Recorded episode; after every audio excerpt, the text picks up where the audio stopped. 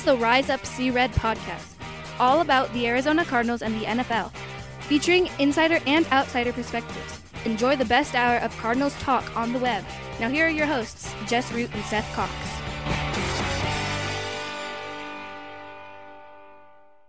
Hello, Arizona Cardinals fans, and welcome to the latest edition of the Rise Up Sea Red podcast. I'm your host, Jess Root from CardsWire.com, the USA Today NFL Wire site. With me on a Tuesday night recording is Seth Cox from RevengeOfTheBirds.com and also one of the hosts of the original Draft Breakdown podcast. And this is the mock draft episode. It is episode 419, and I, and I had to go back through that. I couldn't remember which year we started it because we've been doing. I've been doing the show since 2013, July 2013 was the first was the first episode and and this was just a little before Seth because uh, what was it? I I was me and a couple other guys. I can't remember who it was on the podcast for a little bit before Seth joined. But our first mock draft was 2015. It was the DJ Humphries draft, and I think we both had like Bud Dupree or or, or Shane Ray or something that year. And then DJ Humphries' pick came out of nowhere. So this is our ninth mock draft where we take the first round and try to make our predictions. Some are awful. We've nailed a few Cardinals picks over the years, and and we'll be honest, uh, you know, as as inaccurate as mock drafts are, ours haven't been bad. We've had, you know, I think as many as like twenty five players or so that we had in the first round going in the first round. We've had as many as eight or nine. Um, players pegged to teams. You know, the drafts, the, trades happen, but like where we predict that they will land, they end up at least not necessarily team and pick. So we do like, and and and you know, Seth has a little bit of inside knowledge um, that he runs across uh, he has a few more sources that I do.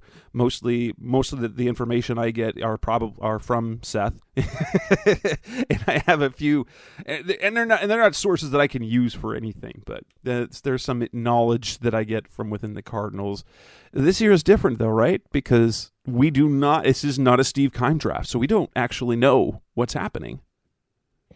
Correct, and that's where you kind of just sit and watch and you know you kind of learn this year and that's what we're looking at um and we're waiting to see you know what happens and how how this all comes together. And quite frankly it won't be even next year where we feel super confident in what we know but it'll be a little bit easier. And and you know as that continues that's where we'll we'll continue to gather more information and, and kind of learn more about this team and this organization and what they have and what they you know what they believe is important. And and that's where we're at. We have an idea and and you know we'll talk about a couple of scenarios as things go but we we do know that uh, Monti Ossenfort and and Dave Sears from what they've done with the teams they were with previously they put a they put an emphasis on the premier positions. Uh, we've seen you know Monti be part of drafts that involved you know offensive linemen early, cornerbacks early, edge rushers early, and the same obviously for for Dave Sears in in Detroit. And so that's you know I think you and I both are excited about that because while we liked guys like uh, Deone Bucannon and, and Haason Reddick, even though he did play a premier position once he finally figured it all out, uh, you know, and, and those guys, you, you know, and then obviously now Isaiah Simmons and, and, and Collins, you have to look at the fact that those positions, especially, are not key positions, and it's the conversation we kind of had with Budda Baker, right? Uh, Baker is is close as close to elite without probably being elite as you can get. I mean, he is borderline elite in this league, and he's been part of two of the worst defenses in the NFL in, in the last in the last four seasons. And again, he is, I mean, a borderline all pro player every single year. Um, and so when you have when your best players are safeties and linebackers, it, it usually doesn't spell uh, for good things, and Yeah, so you especially now. Now you can, we can say so. There's there's a couple of examples where that does happen. Okay, um, when you look at the the safeties that Seattle had and their linebackers they had, but they also had Richard Sherman at corner. Um, Right. Baltimore back in the day when they had, um, I can't remember his that Ray Lewis. Ed- yeah. Ray Lewis had Reed. Ed Reed was Right. the kind of Ray Lewis had Reed, but they also had Terrell, Terrell Suggs, Suggs and, and, and and they had and and they had Siragusa in the middle and, and stuff like that. So Well, well, and the thing is, even with like you know, you, people always talk about that, like Seattle, like the Legion of Boom, and and how great they were. But the question becomes, do you have two to three All Pros in your secondary, or do you just have, you know, a guy that's obviously great, but like you know, that's that's the extent, and and that's, you know, when you look at it, that's what it comes down to, and that's what you have to kind of look through and look at. You know, you look at you look at their starters on on defense. You know, uh, Richard Sherman, like you said, and Earl Thomas were both all pros. Um, you know, and then and then Cam off the Chancellor bench, was fantastic.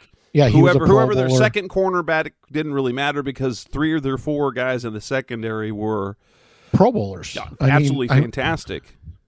and so that's the thing is you know and but and and obviously as cardinals fans we'd be like hey one super bowl that'd be fantastic. But you know that only led to one super bowl win. And then as those guys the other thing about that secret or that you know the secret to all of that was it was all while they were on rookie contracts right? Like and then as soon as they all started to having to get paid and now they had to start sacrificing other positions right? Then all of a sudden that's when that's when things started to go bad. Remember you know they michael bennett was fantastic up front but you know they were starting guys like brandon mebane and, and um I, I don't remember the guy's first name. Rubin was the was the last name and and you know and then because they were paying Earl Thomas, they were paying Cam Chancellor, they were paying Richard Sherman, and so, you know, and, and so then all of a sudden, you were having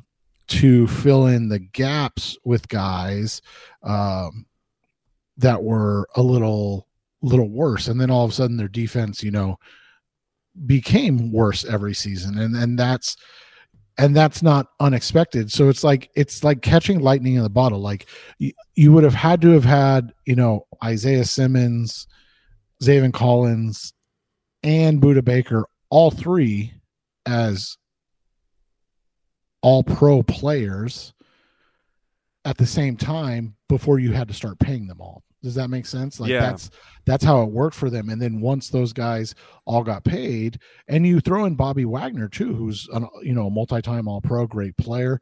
But once those guys all got paid, all of a sudden you started having guys, you know, that weren't great or weren't Yeah, the, the mean- defensive line especially.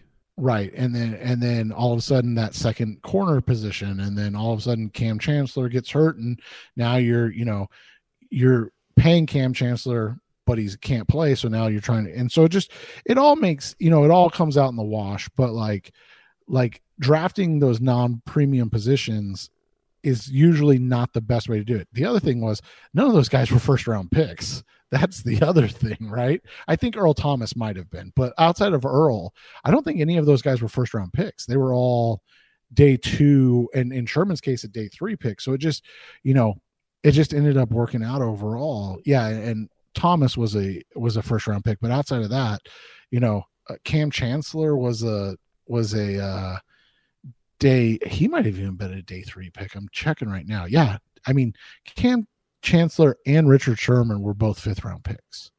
Like, honestly, sometimes it's better to be lucky than good, right? Yeah, Like, totally.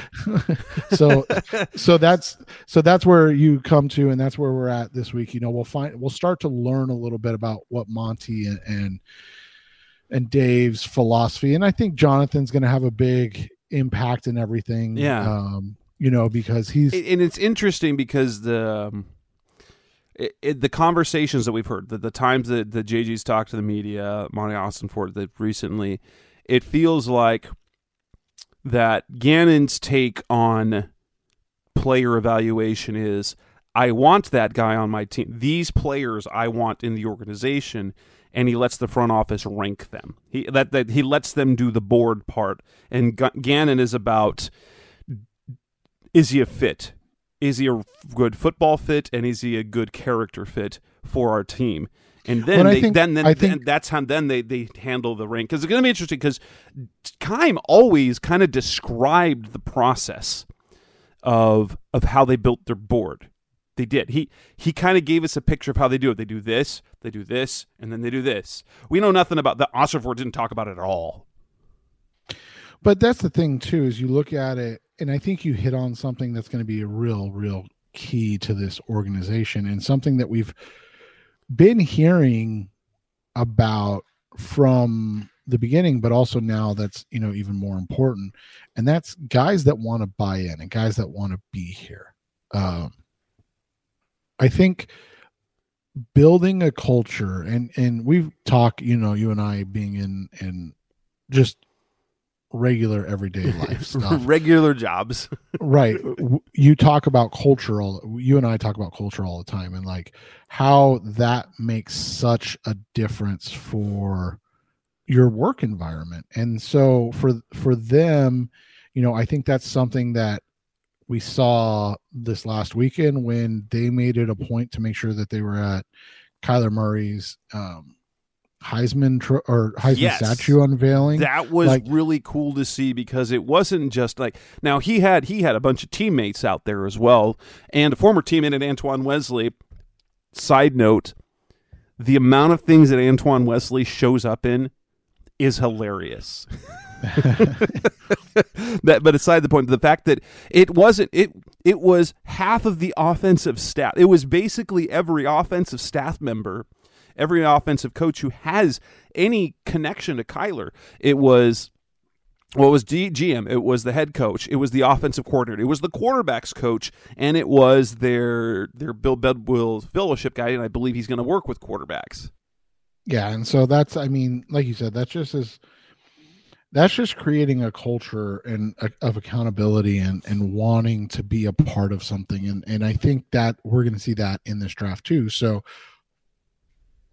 you know before we get into this and i i wanted to get your take and i haven't even pre- prepped you for this so it'll be fun. But i really do think that based off of what we've heard from the Bob McGinn articles and things like that, I do think that that means that a guy like Jalen Carter would likely not be somebody they they look to draft. I I agree, and and I also the, I think of all the evidence because we know tw- at least the, I don't know if they did all thirty prospects, but we know twenty four of them, and Carter was not one of them, and often you bring in guys where you have some questions. Carter definitely have questions, right?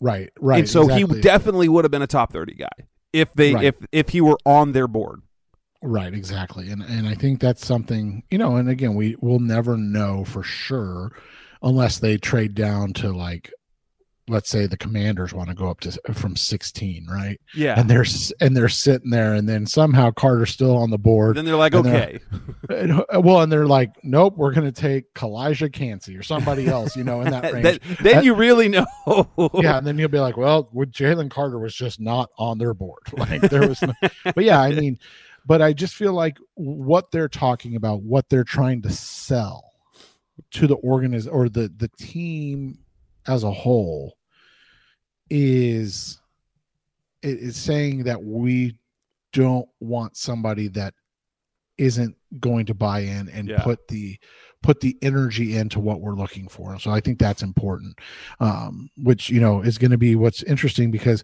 you know we both small spoiler alert but we both have them trading down and and so you would think if Carter's available, would he be a guy that they would consider?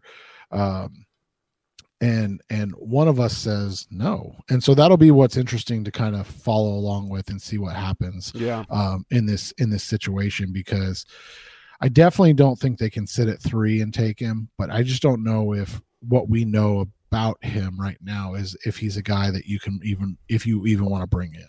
Yeah. And, and before we get started with the actual mock, there is so much. It's so interesting right now.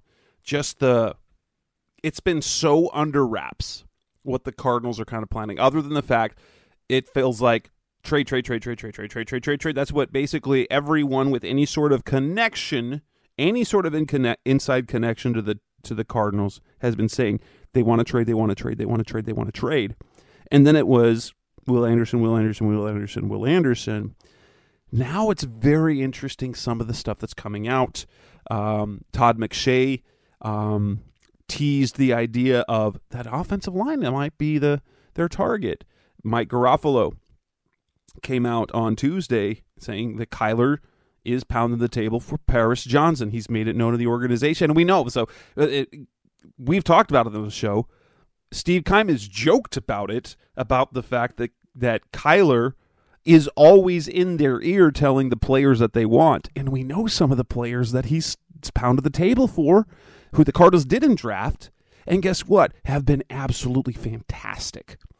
You know, uh, we go back to, um, who was it? Oh crap! And I, I, wrote about it today as well.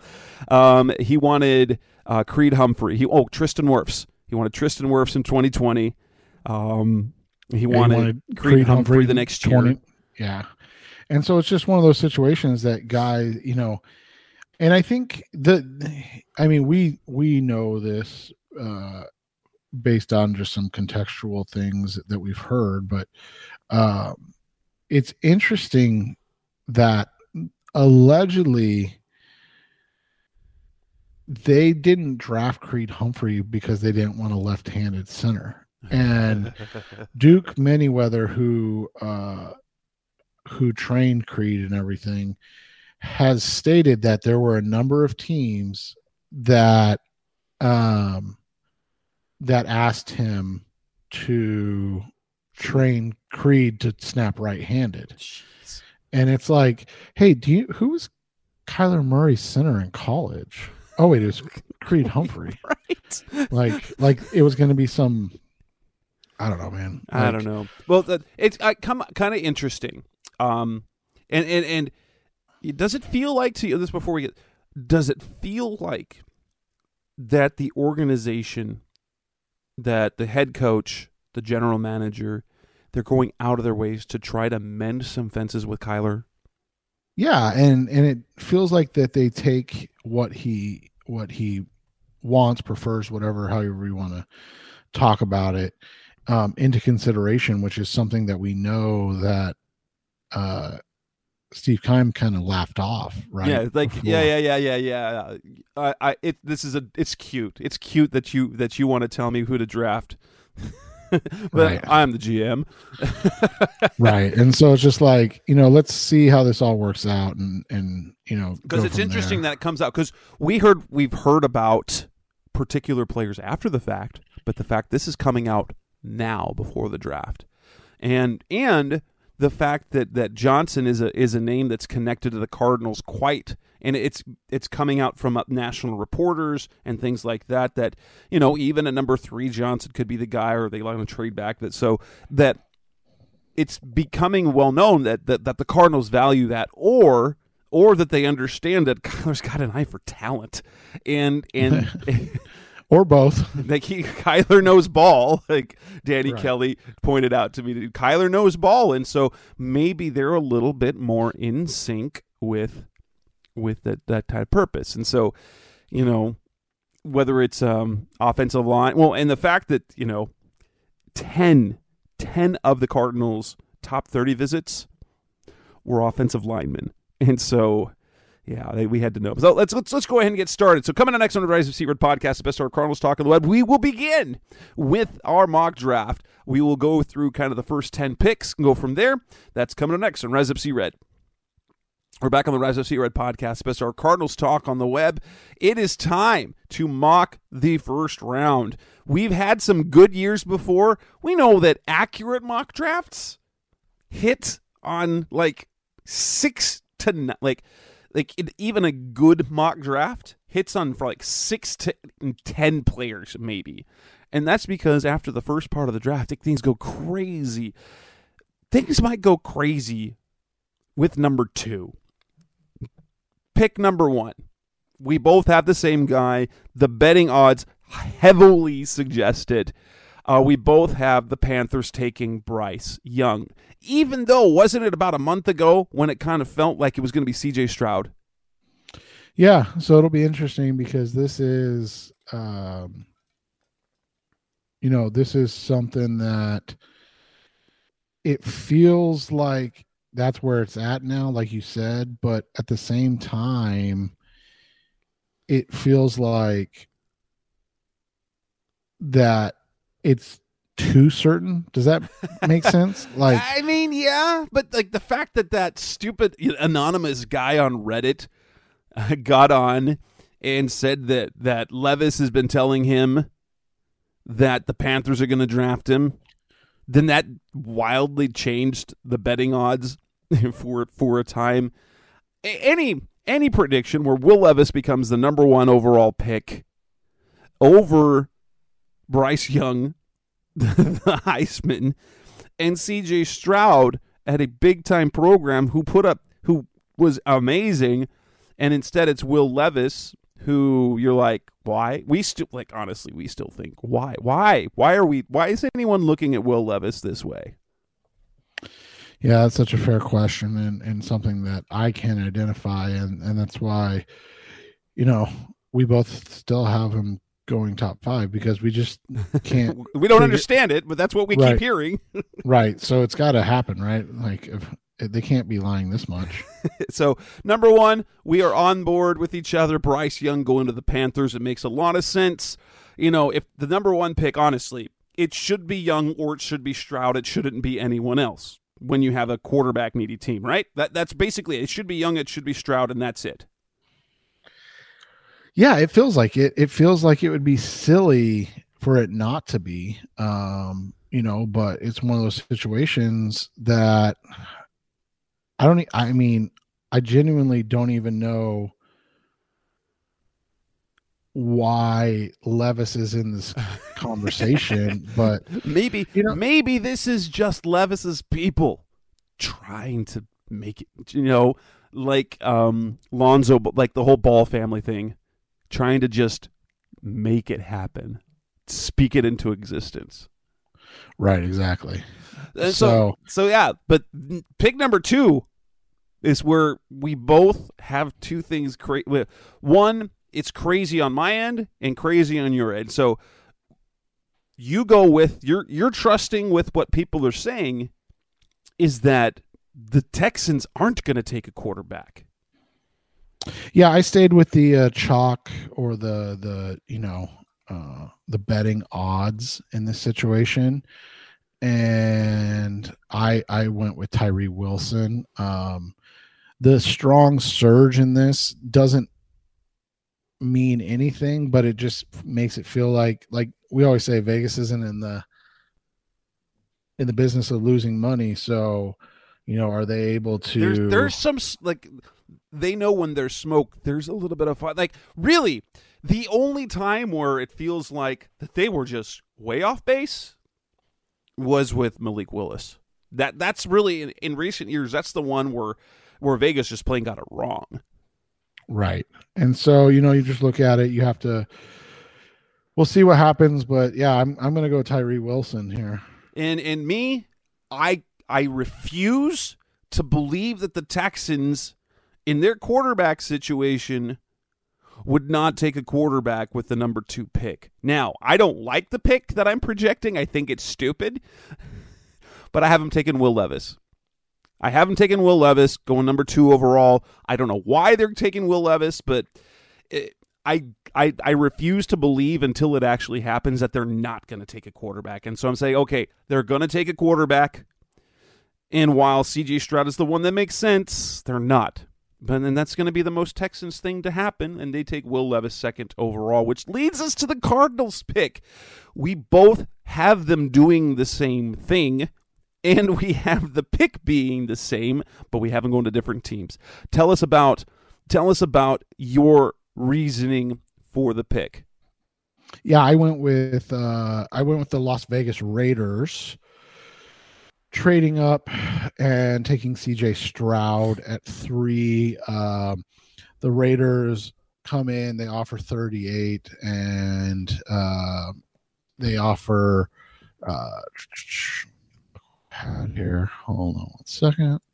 Sorry. Uh yeah, they offer 38 they offer 100 and then uh next year's number one and i think if in that case you go ahead and take it because you're not moving too far down in this case wilson's gone but you know you still have you still have will anderson and paris johnson on the board if that's where they want to go Yes, absolutely, absolutely. Um, and I have, you know, I have. I, I I'm going to tease.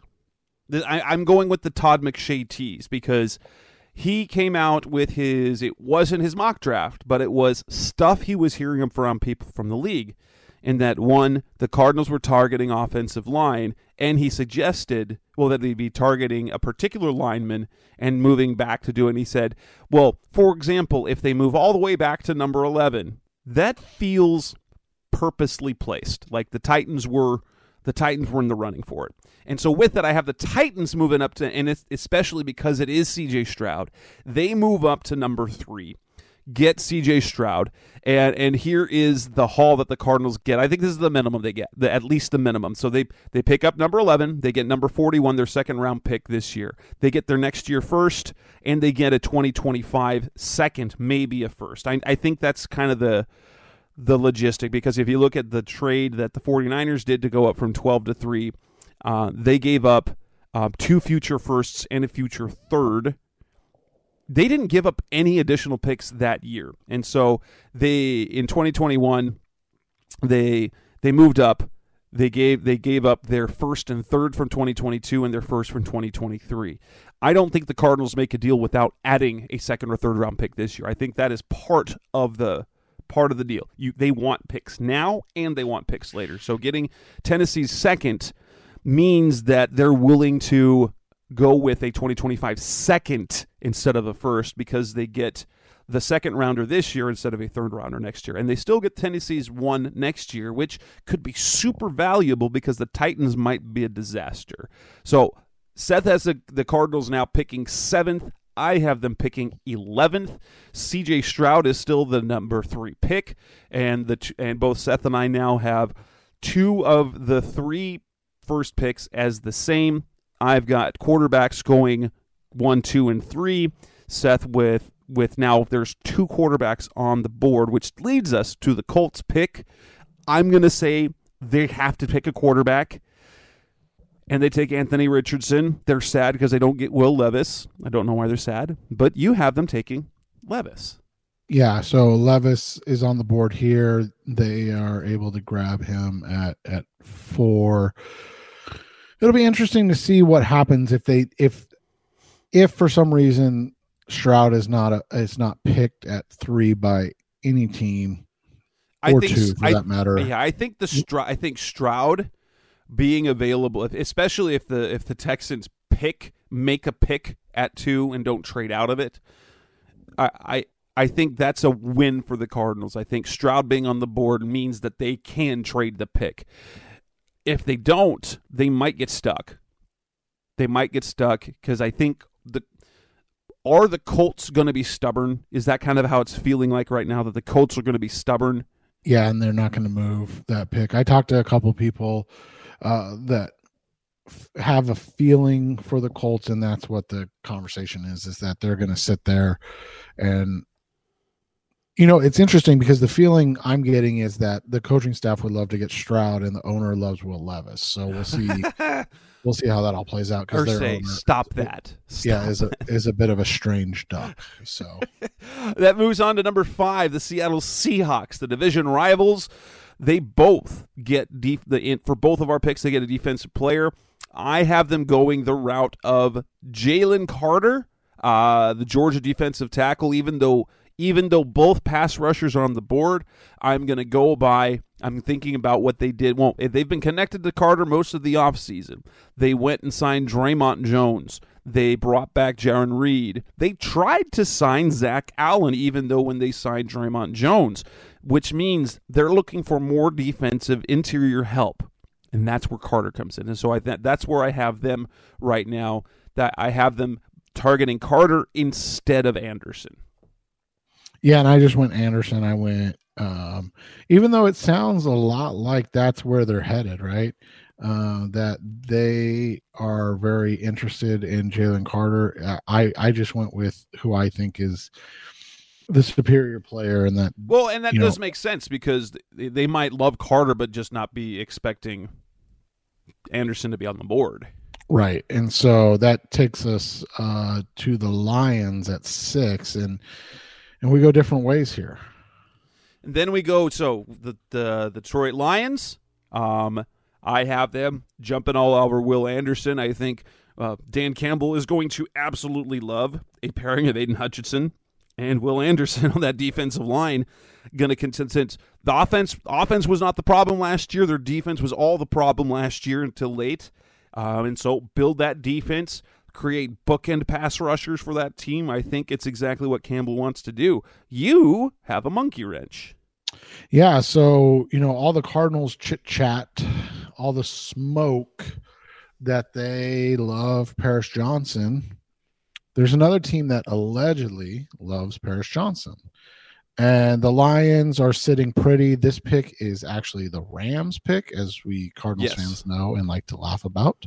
Uh, obviously, they got away with it since they ended up being a Super Bowl champion one time, but a team that has been looking to improve their offensive line and a team that has a couple of basically first round picks and then would give up next year's first round pick and next year's uh, third round pick to move up. So they give up 17 and 32 in this draft, even though it technically is the first pick of the second round, and then their first round pick and uh, second or third round pick next year. And the Pittsburgh Steelers move up and take Paris Johnson Jr. And Kyler's sad. Kyler is sad, which takes us to the number seven pick, which for me is still the Raiders, but for the for Seth, it is the Cardinals. What direction do the Cardinals go? So, no Tyree Wilson, no Will Anderson, no Paris Johnson. Who is the pick for you? Yeah, I go. uh I go with Christian Gonzalez. You know, it'll be interesting because there's been a lot of people that are um, complaining or have concerns about Christian Gonzalez's physicality, but I don't think that's actually anything to worry about. And I think his size and athleticism actually projects really well to what the Cardinals and Jonathan Gannon like to do on defense. Um, you know, so we'll see how that works out, but he's a guy that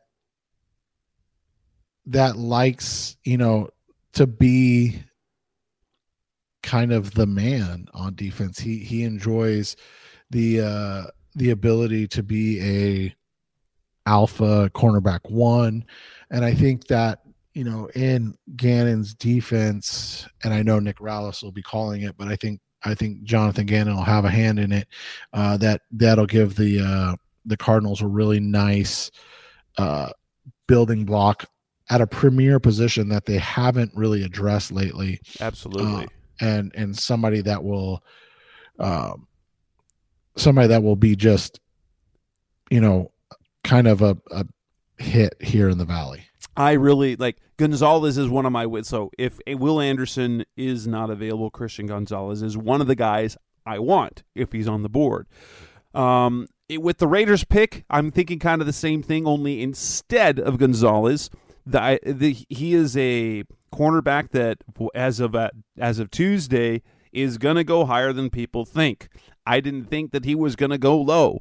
They take Devon Witherspoon, the kid out of Illinois, great tape. um, kind of the cornerback version of Budda Baker, which you know, if if if people are complaining about Gonzalez, I'd be more worried about Witherspoon and his style of play. Yeah, and so we'll see how that all works out. But yeah, I think uh, you've got a guy in in Witherspoon who, like you said, I don't know if he's going to be able to stick on the boundary uh, that as like a cornerback one, but I think he's a guy that 100% without a doubt is going to play uh, a lot of snaps and and well, be at minimum, physical. At minimum, he'll be like cornerback two that slides between the two, right? Right, and that's and that's where I see him at. And so, you know, just looking at what um, what uh, Gannon, you know, wants and the Cardinals need, I, I could see them preferring Gonzalez, but I don't think either of those guys, if that was the I think pick, they're would both- be a I think they're both fantastic choices for for any team near the top of the draft. yeah, exactly. And Um, we and- go going to number eight. We've got the Falcons, and I they, this is where the cornerbacks go. So uh, Seth has Gonzalez going number seven to the Cardinals. I have him going number eight to the Falcons, giving them a nice pairing of AJ Terrell and Christian Gonzalez. But Seth, Seth has a fun one for the Falcons here.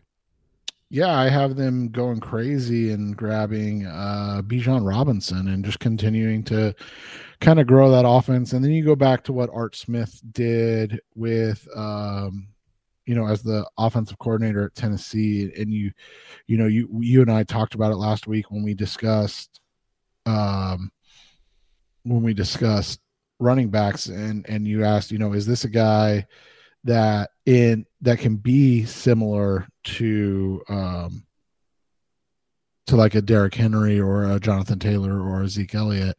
And and I think he can and I think that would you know mean that a guy who had one of those guys and Arthur Smith would want to uh, try to get a new one even though like we talked about Tyler Allgeier is a very good running back That said, Tyler Allgeier is also a sixth round guy.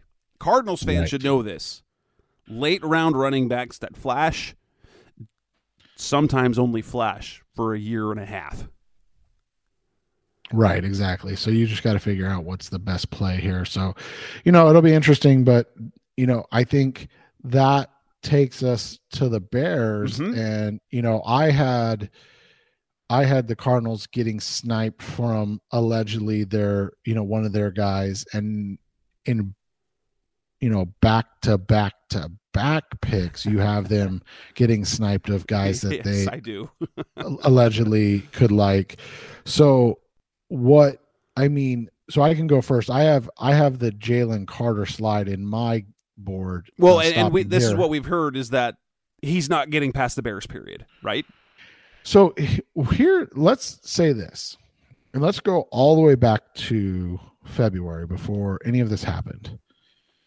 Is it not insane to think that the bears were tied to jalen carter at number one right. and then they, they trade back get a haul of picks and a number one wide receiver and then they somehow End up with Carter. That's amazing.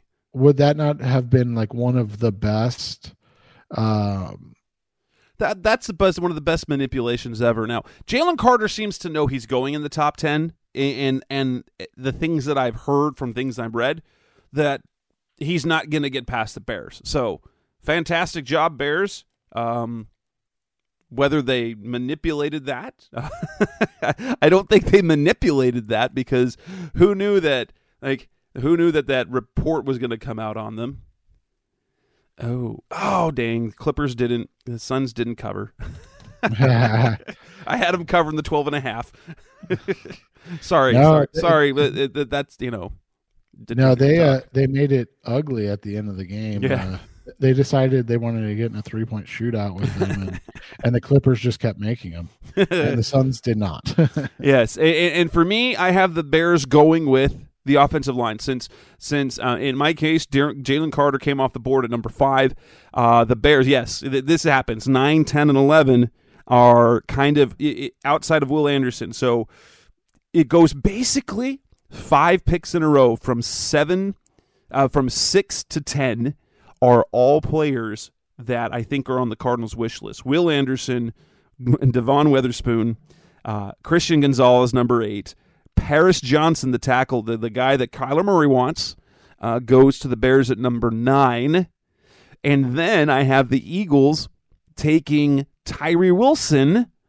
That's where, you know, for me, uh, I know the Cardinals, this, this came out, um, this came out, uh, was Monday or Tuesday, that the Cardinals cleared Tyree Wilson medically. So they have no medical concerns about his surgically repaired foot.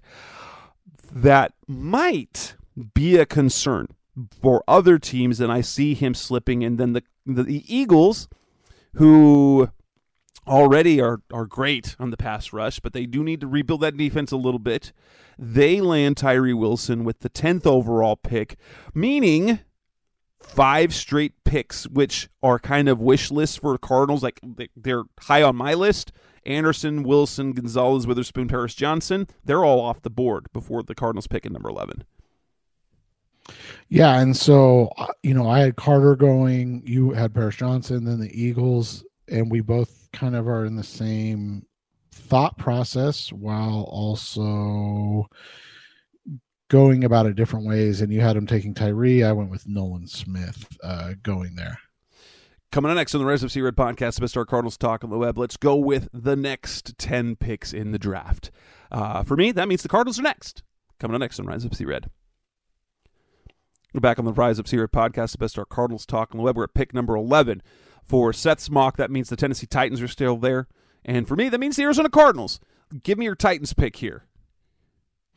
Yeah, so uh, you know the the Titans stay. They tried to move up, couldn't move up, and instead they grab, they sit and they get a guy in Anthony Richardson who Peter King had him going, I think in the twenties in his mock draft, um, which like you said, the Malik Willis one was the craziest one last year, but Anthony Richardson is not far off, right? Like, yeah, his everybody's kind of all over the place on him. You you took him at four, but that was because Will Levis wasn't there, right? Uh, you know, so so it'll be interesting to see how that works out. Like, if both Levis and Richardson are on the board, who's who's the pick?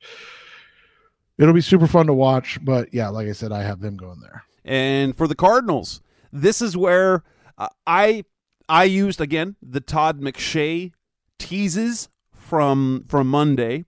One that was targeting offensive line. Specifically, he talked about Peter Skoronski, the tackle out of Northwestern, who, depending on who you talk to, um, many believe he, he's a lock to be a great guard, but can play tackle. Some think he's a he will be he, he'll be able to play tackle in the league, but he does easily this year, since we have the unknown at left guard, Skoronski can easily slide right into the left guard spot. McShay seems to be targeted.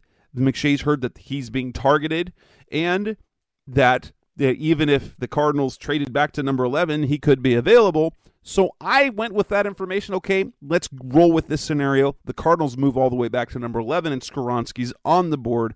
So they get um, perhaps like one of the most talented gar- uh, linemen in the draft. That the, that the question really only means that we've got now is is he going to play guard or tackle? And but it does make an interesting parallel because what was Steve Keim's very first pick in 2013 as GM? It was a guard.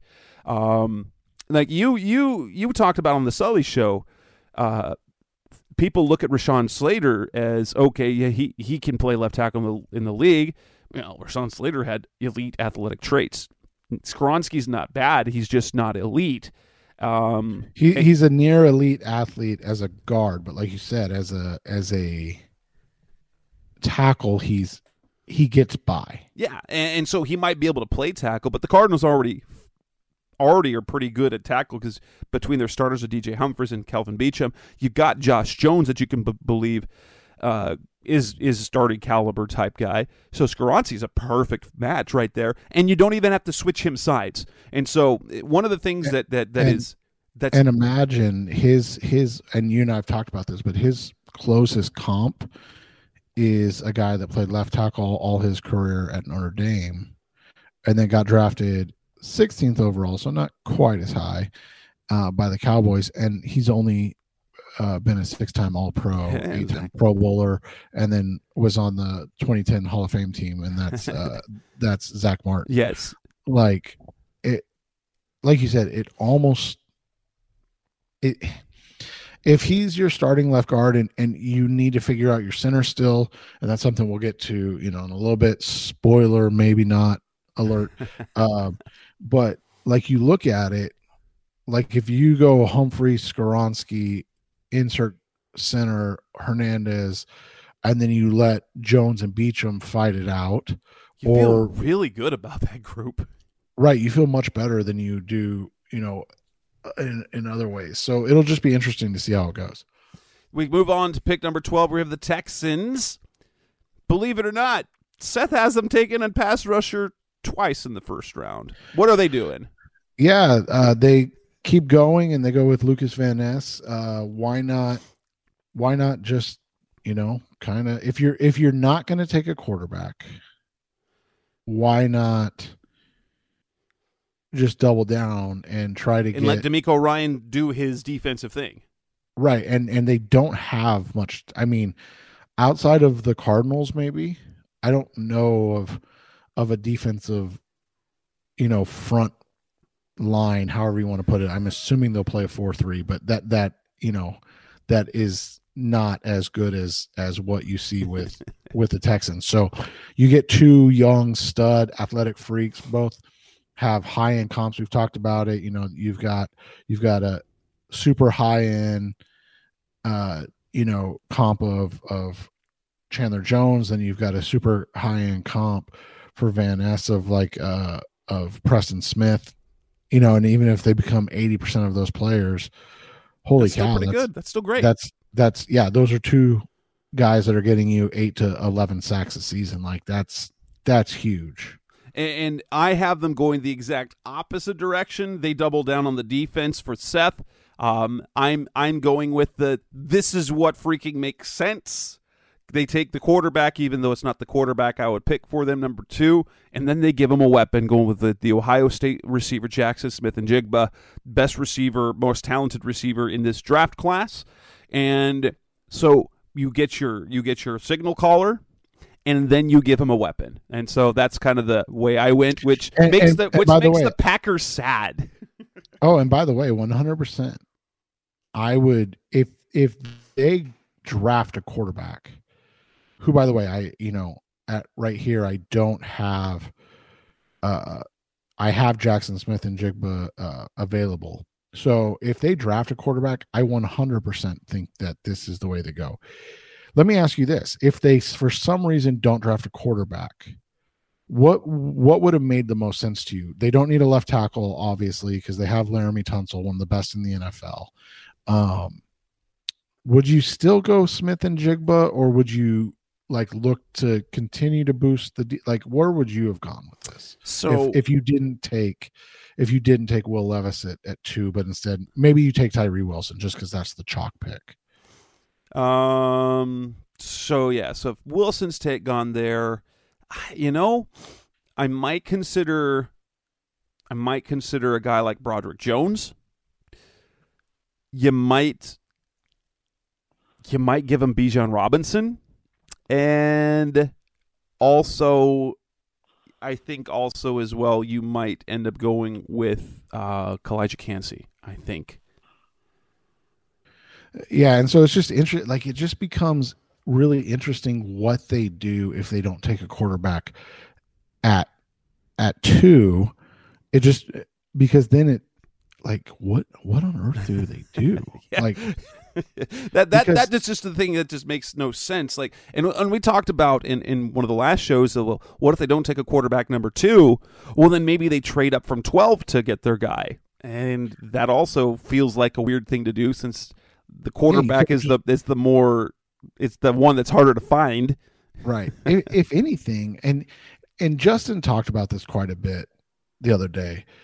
If anything, it's really tough for the Texans because the Colts and Titans are in their division and need um quarterbacks. So it feels like there's little to no chance in the, either of those teams are trading up to two. So the only team with you know that might is the Raiders, and so and why would they you know do it at that point like they're probably going to see what what comes off the board first it's just really interesting to look at because the Texans might have overplayed their hand from from from go, when, go figure the Houston Texans messing things up, right? right and and from the last game of the season where they won Oh my gosh. right like like instead of getting Bryce Young the guy they allegedly super covet and then instead of caving to the Bears you've overplayed your hand to the point now where you know you either take a quarterback you don't love allegedly allegedly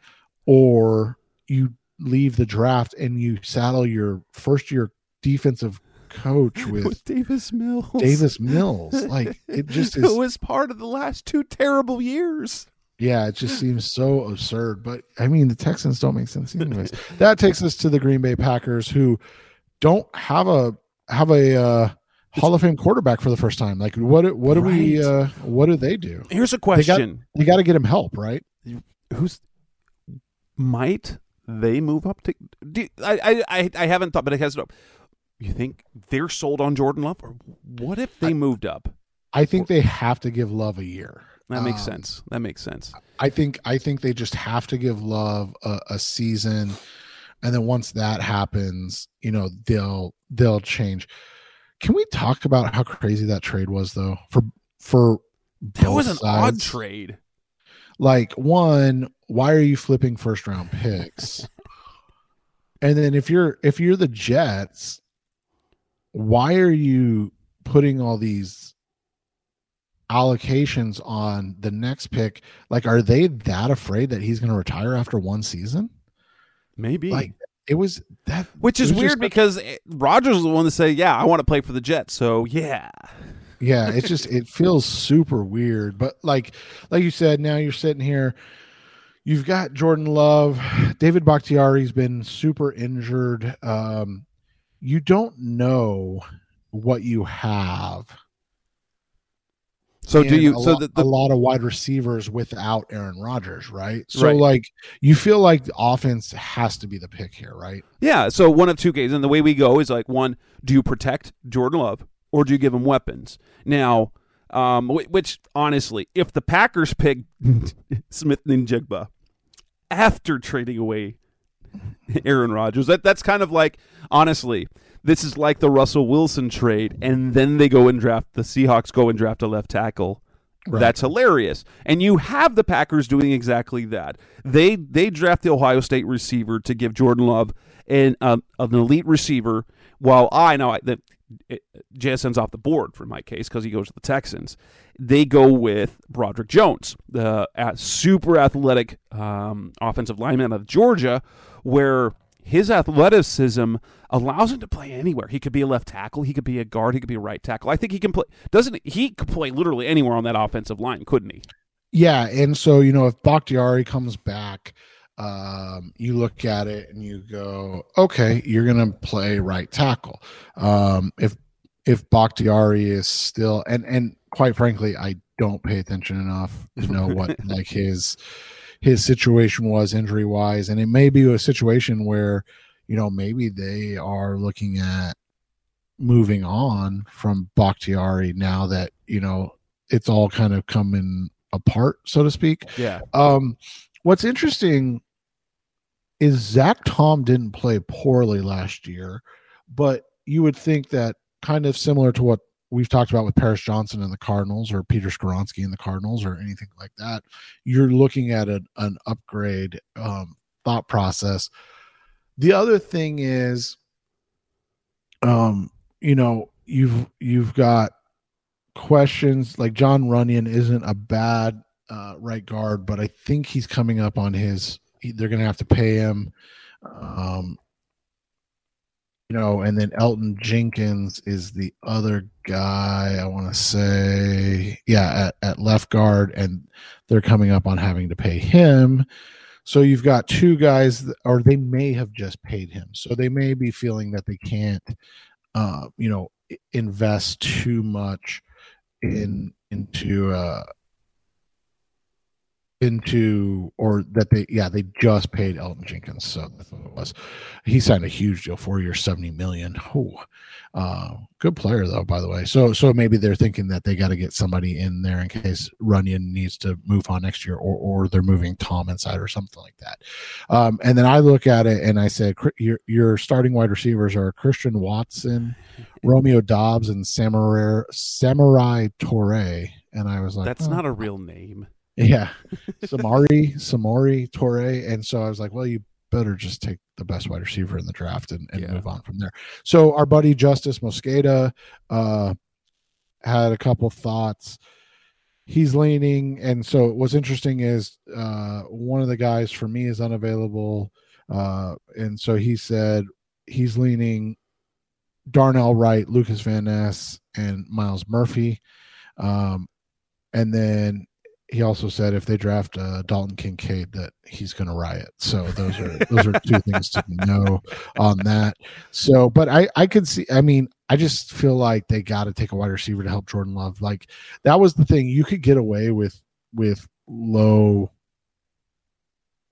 you know, low end wide receivers when you have one of the greatest quarterbacks of all time. You cannot do it anymore if if you're rolling out Jordan Love. Like that's just not fair to Jordan Love, you know. No. So so you look at it, that's where I went. So that takes us to uh number 14 with the Pats. Yeah, the Pats picking high. That's odd. Um I, you know, the Pats are one of those teams that you just kind of go, I, you know, you never know what they're going to do. Do they trade back?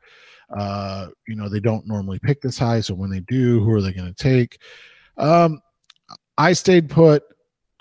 You took Bijan. That's where Bijan yeah. falls with them, which uh, honestly, probably a, a, that's a great addition for a Mac Jones quarterback. It, it kind of gives them uh, honestly, if you kind of look at what that offense for Ryan Tannehill has done, Bijan Robinson, I think, can have that sort of impact for Mac Jones. Right. And I went with uh, Darnell Wright, the uh, small, undersized right tackle, to see what he ends up doing. and, and, I think he would be, you know, I think he would be a great fit and a great kind of guy there. And so now the Jets are picking so Jets 15. They're 15th. Um, that was was an interesting thing for me. Like, which way do you go? You've got your right. quarterback. Um, they've already built that offensive line. Um, they have the running back. Um, and I don't like you could go receiver, but I don't love the receivers that are right there. And they they have a defensive coach. They added Jermaine Johnson last year on, on the edge. I have them going on the interior to pair with Quinnen Williams, Calijah Kancey.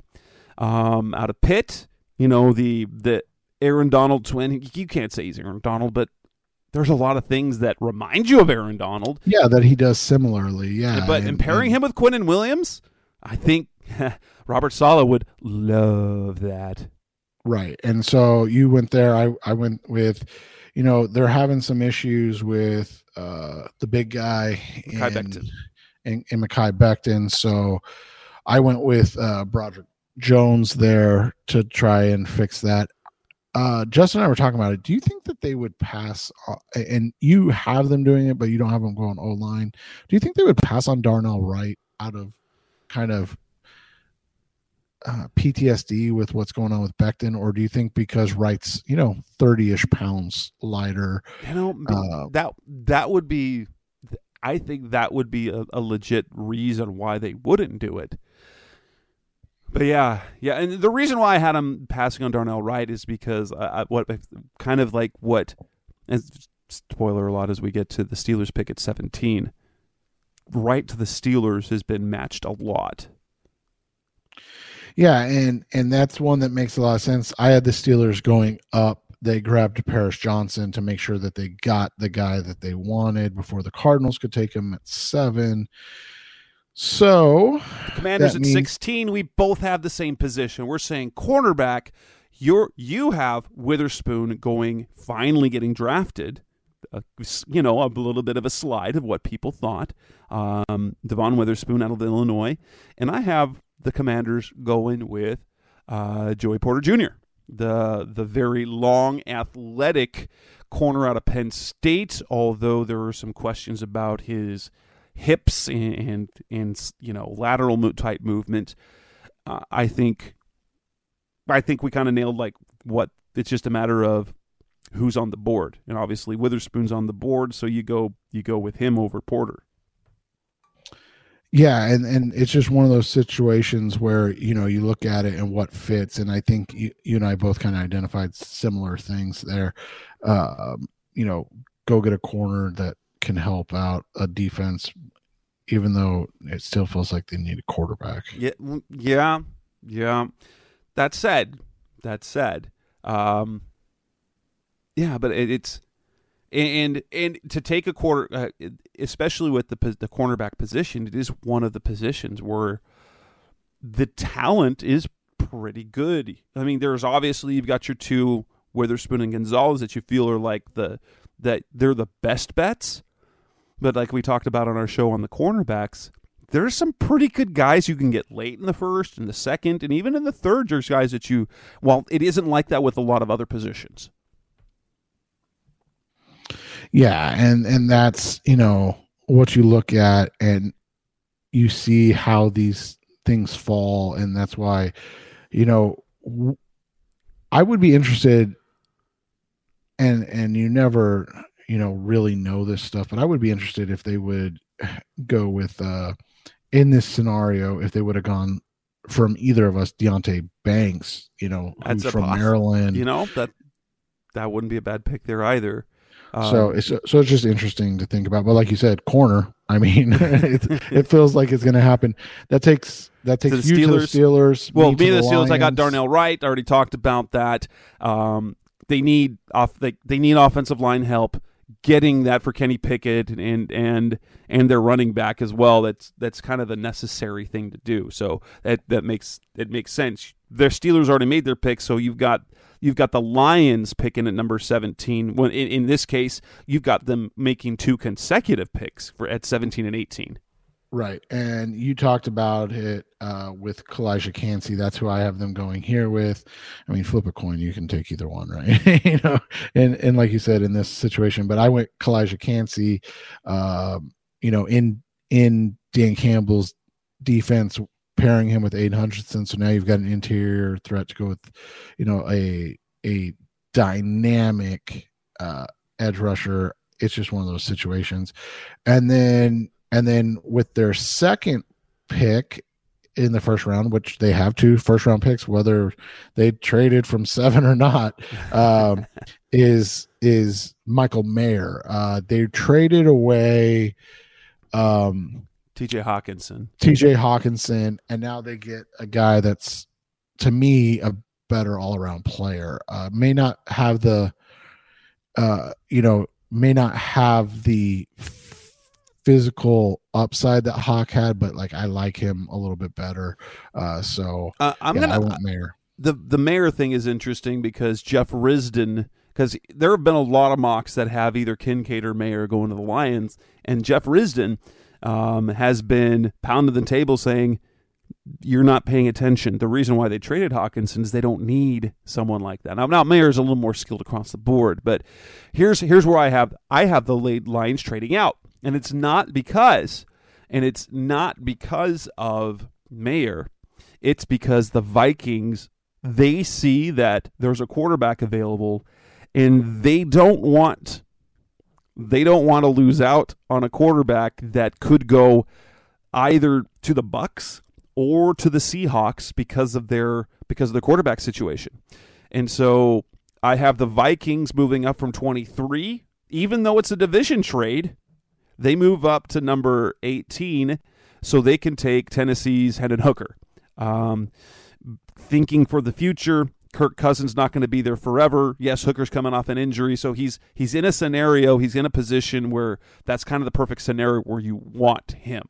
Um, you you've compared Hooker to Geno Smith, which would make him a really nice fit in Seattle, but when you look at what the Bucks and the Seattle and the Seahawks are like quarterback wise, you can see why the Vikings, if they're kind of in position, would want to do that. So now I have the I have the Lions moving back to 23.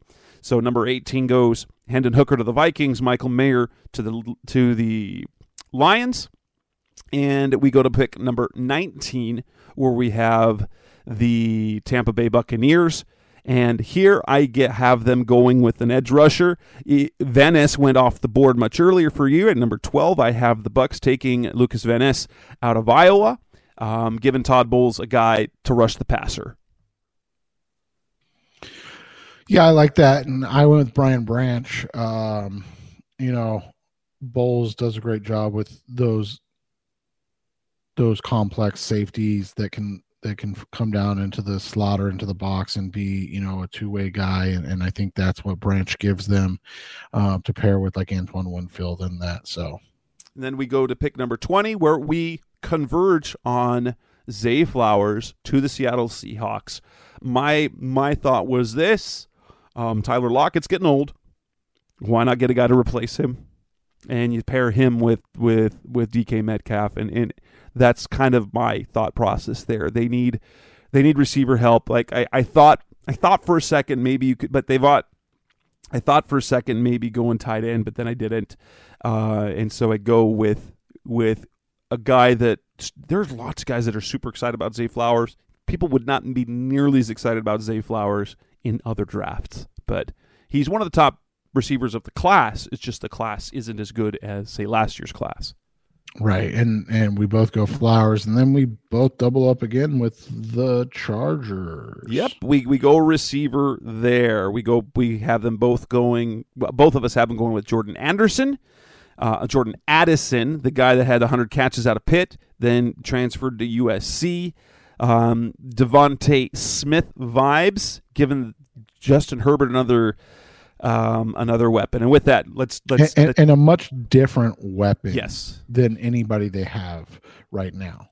Coming up next on the Rise Up Sea Red podcast, the best our Cardinals talk on the web. We will do the final ten picks of the first round. Remember, there's only 31 picks because the Dolphins didn't get one. That's coming up next on Rise Up Sea Red. They're back on the Rise Up Sea Red podcast, the best hour of Cardinals talk on the web. And guess what? For the third pick in a row, as we go to number 22, Baltimore Ravens, we haven't got to take of the same guy. Cornerback Deonte Banks, super athletic, super speedy, out of Maryland. Yeah, he just doesn't he seem like he's bound to be a Raven, like a guy that is physical, aggressive, um, one that would really fit with what they need defensively and and continue to be, uh, you know, a physical defense. And let's be completely honest, it's really hard to nail down what the hell the Ravens are going to do uh, without them having signed um, Lamar Jackson. Lamar Jackson yet, because you're just like, I don't know, I, I don't know. yeah. So so easy enough to just write just to throw throw a, a great defensive back in in the you know in the in their deepest class or the deepest position of the class. We have the 23rd pick um, interestingly enough, we kind of have the same thoughts for the both teams. 23 is where the Vikings would have picked, uh, and and Seth has them staying there because the, the Vikings picked at number 18. They went 17 18. Um, and I have the, the the Lions moved back, and they're at number 23. Uh, he had the Lions going with the defensive tackle um, with one of their picks. And guess what? I have the Vikings taking a defensive tackle. Only it's it's Clemson Bryan Bresee, uh, a guy that's compared some like I know Doug Farrar for for touchdown wire gave his player comp as Darnell Dockett, and you know uh, it's the same it's the same kind of thought process. I had them taking Will Anderson, and so let's give him let's give Dan Campbell a stud in the interior in Bresee and you have the Vikings going with. Yeah, I have them going with Hendon Hooker. The guy that I had guy. the Vikings taking, only trading up to get him. Uh, right, and so we'll see. You know if that plays out that way, but it's it's something to think about. We move on to number 24, the Jacksonville Jaguars. We go two different directions. I have them going with Nolan Smith, who went top 10 for for Seth and Nolan Smith. He's he's a tough player to peg right now. I've seen him pr- projected top 10. I've seen him second round. But here here's a position, here's a guy where you can you can pair him with with Josh Allen, um, not the quarterback, but the guy they drafted for in, in the first round in 2019, who's was very productive as a rookie and just uh, he's been pretty productive since then, um, giving them another super freaky athletic guy to rush the passer. And I went the opposite, not super freaky athletic, and took O'Cyrus Torrence, uh, interior guard for them, um, to to continue to grow and and help um, Trevor Lawrence kind of find his his next step. And then we go on to the Giants, number 25. Guess what? There we we are picking the same guy. The Giants have had two different starting centers the last two years. They went from Billy Price to Jon Feliciano. We have them taking the center that we wish the Cardinals could get with the 34th pick, John Michael Schmitz out of out of Minnesota. Um, that gives the that gives Daniel Jones a kind of a stud right in front of him to give him the give him the ball. Yeah, and you know, it's one of those things that it seems like a bad secret, so maybe it's just such a bad secret that it's not going to happen, right? yeah. But wouldn't be a bad thing if it didn't happen, especially if he ends up being around. Well, and that and that right, that was our spoiler that, you know, we'd love Schmitz to be the pick. So let let's say Schmitz is available at 34. You go Skoronski.